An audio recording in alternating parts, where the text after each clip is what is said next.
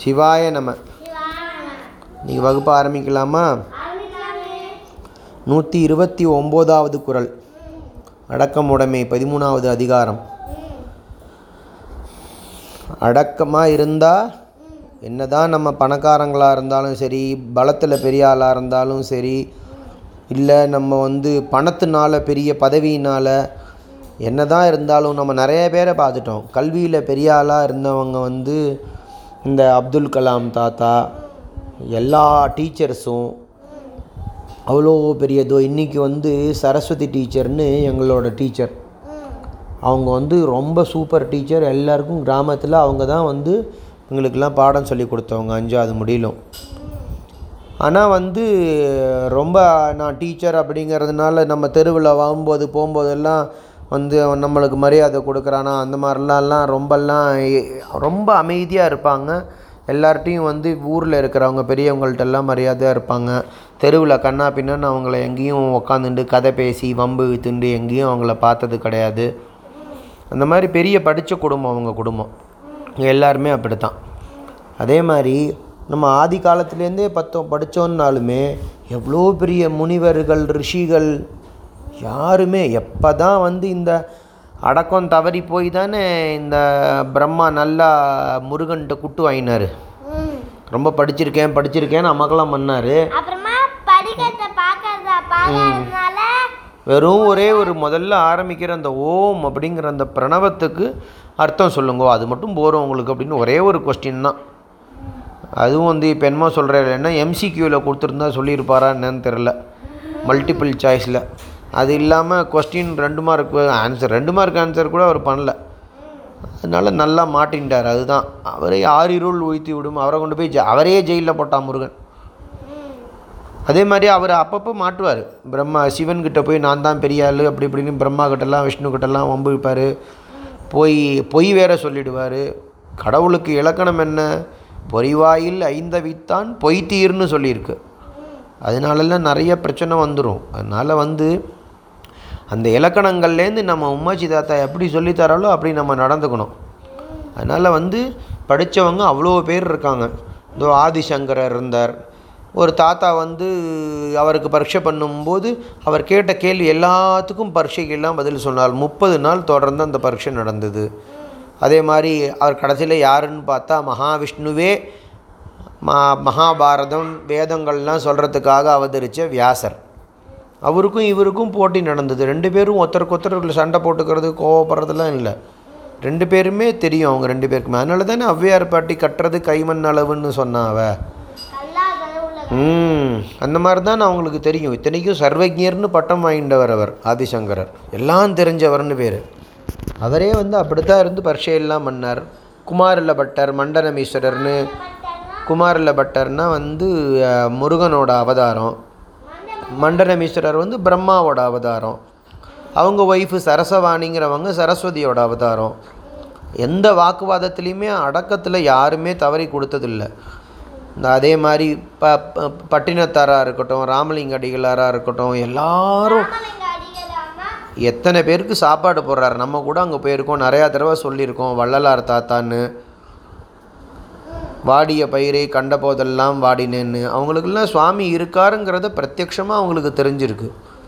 இப்போ எல்லாரும் கைத்தட்டினாங்க இந்த- அந்த விவேகானந்தர் சிகாகோவில் போய் பேசிட்டு வந்தபோது. சிகாகோன்னா ஃபாரினில் இருக்கிற ஒரு ஊர். அங்கே போய் பேசிட்டு வந்தபோது எல்லாரும் ஒரே குடும்பத்தோட குழந்தைங்கள் தான் அப்படின்னு உலகம் முழுக்க எல்லாரும் நம்ம எல்லாரும் அண்ணா தம்பி அக்கா தங்கைகள்னு பேசிட்டு வந்தார். அவர் இங்கே வந்து இறங்கின போது நீங்கள் என் தலைமையில் காலை வைங்கோ. பாரத தேசத்தோட புகழ் வந்து இவ்வளோ தூரம் பரவி இருக்கு உங்களால் தான். அப்படின்னு ராமநாதபுரத்தில் இருந்த சேதுபதி ராஜா வந்து அன்றைக்கி இன்றைக்கும் நம்ம அங்கே ராம ராமேஸ்வரத்துக்கிட்ட அந்த இது இருக்குது அந்த இது கப்பல் துறைமுகம் மாதிரி. இன்றைக்கி அது அங்கே கப்பல் நிறுத்துகிற இடம்லாம் ஒன்றும் இல்லை. குந்துக்கால் துறைமுகம்னு சொல்லுவாங்க. அங்கே வந்து அப்படியே முட்டி போட்டு கீழே ராஜா உக்காந்துண்டு கப்பல்லேருந்து இறங்கும்போது வியா- இவர் விவேகானந்தரை வந்து இவர் ட்ரெஸ்ஸும் கிடையாது ஒன்றும் கிடையாது பிச்சைக்கார மாதிரி இருக்கார். அவர் வந்து இவருக்கு அடுத்த வேலை சாப்பாடே எங்கன்னு தெரியாது. அவர் மகாராஜா சேதுபதி. ராமர் கட்டின அந்த சேதுன்னு இருக்கு இல்லையா சேதுன்னா அணை.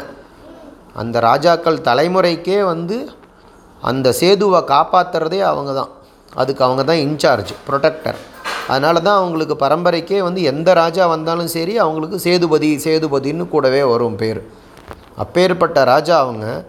அவர் வந்து பணிவாக அடக்கத்தோடு என் தலைமையில் காலை வச்சு இறங்கணும். நீங்கள் அவ்வளோ சந்தோஷம் நம்மளோட தேசத்தை இவ்வளோ பெருமைப்படுத்தியிருக்கேள் அப்படின்னு. அதே மாதிரி இதை இப்போ நம்ம இந்த அது பேர் என்ன? காக்க பொருளாக அடக்கத்தை சம்பாதிக்க வேண்டிய சொத்தே அதுதான் அப்படின்லாம் சொல்லி கொடுத்தார். நீங்கள் அடக்கத்தோடு இருந்தீங்கன்னா உங்களோட உயர்வு வந்து படித்தவங்களுக்கு மத்தியில் பெரிய லெவலில் நீங்கள் போற்றப்படுவீங்க. அப்படின்னு அப்படித்தானே எண்ணி முடியலும் யாரானும் அகம்பாவம் பிடிச்சி திரிஞ்சாங்க படித்தவங்க அப்படின்னு காயத்ரி மகாமந்திரத்தை கொடுத்த விஸ்வாமித்திரரையும் ஆரம்பித்து வசிஷ்டர் ஆரம்பித்து பகவத்கீதையை கொடுத்த வியாசராக இருக்கட்டும் ஆதிசங்கரராக இருக்கட்டும் திவ்ய பிரபந்தங்கள் ஆழ்வார்கள் நாயன்மார்கள் யாருக்குமே அடக்கத்தில் ஒரு குறையும் கிடையாது.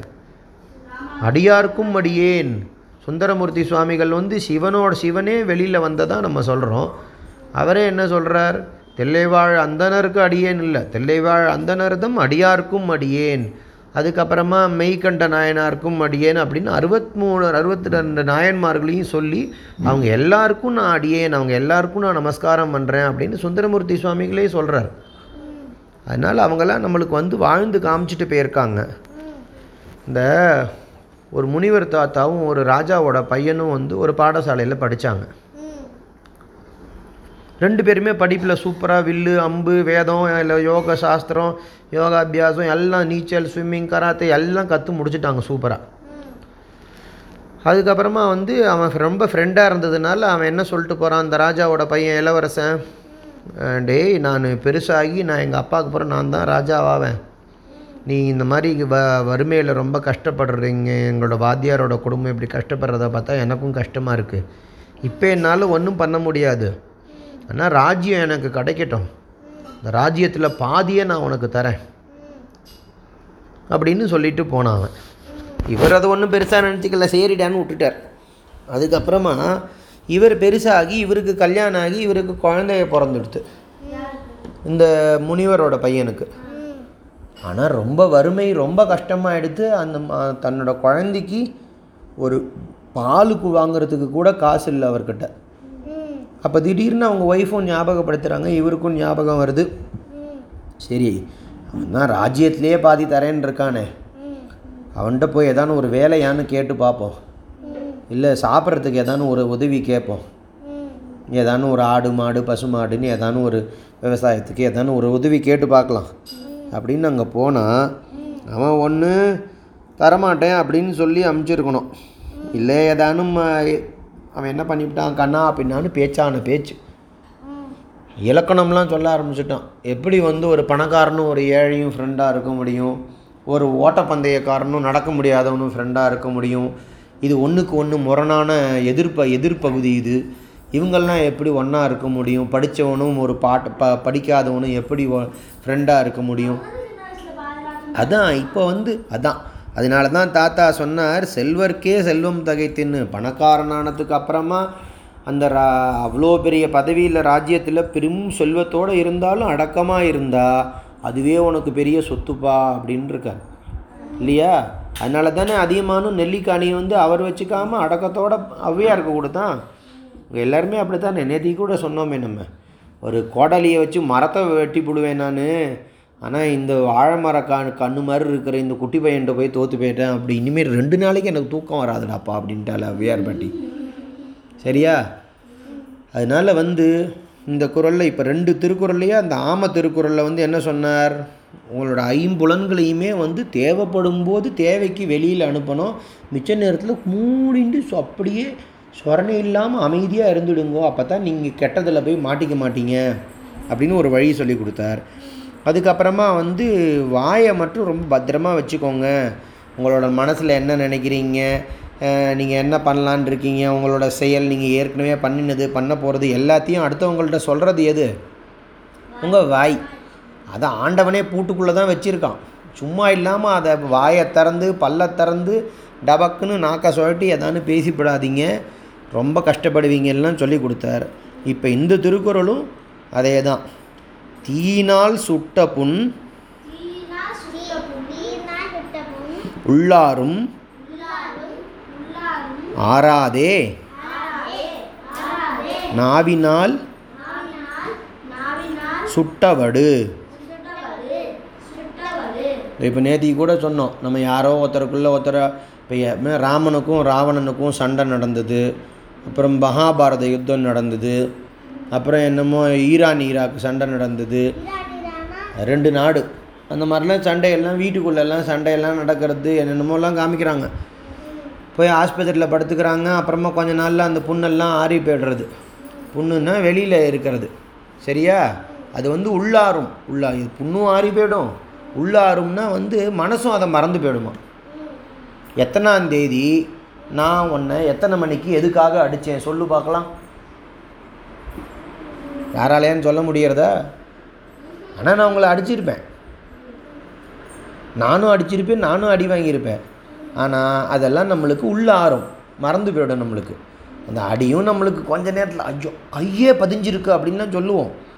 கிள்ளி அப்படி கிள்ளிட்டான் அப்படின்லாம் சொல்லுவோம். பல்லு அப்படியே பதிஞ்சிருக்குன்னு சொல்லுவோம். அதெல்லாம் வெளியிலையும் மறைஞ்சு போயிடும் உள்ளேயும் மறைஞ்சு போயிடும். ஆனால் ஆறாதே நாவினால் சுட்டவடு.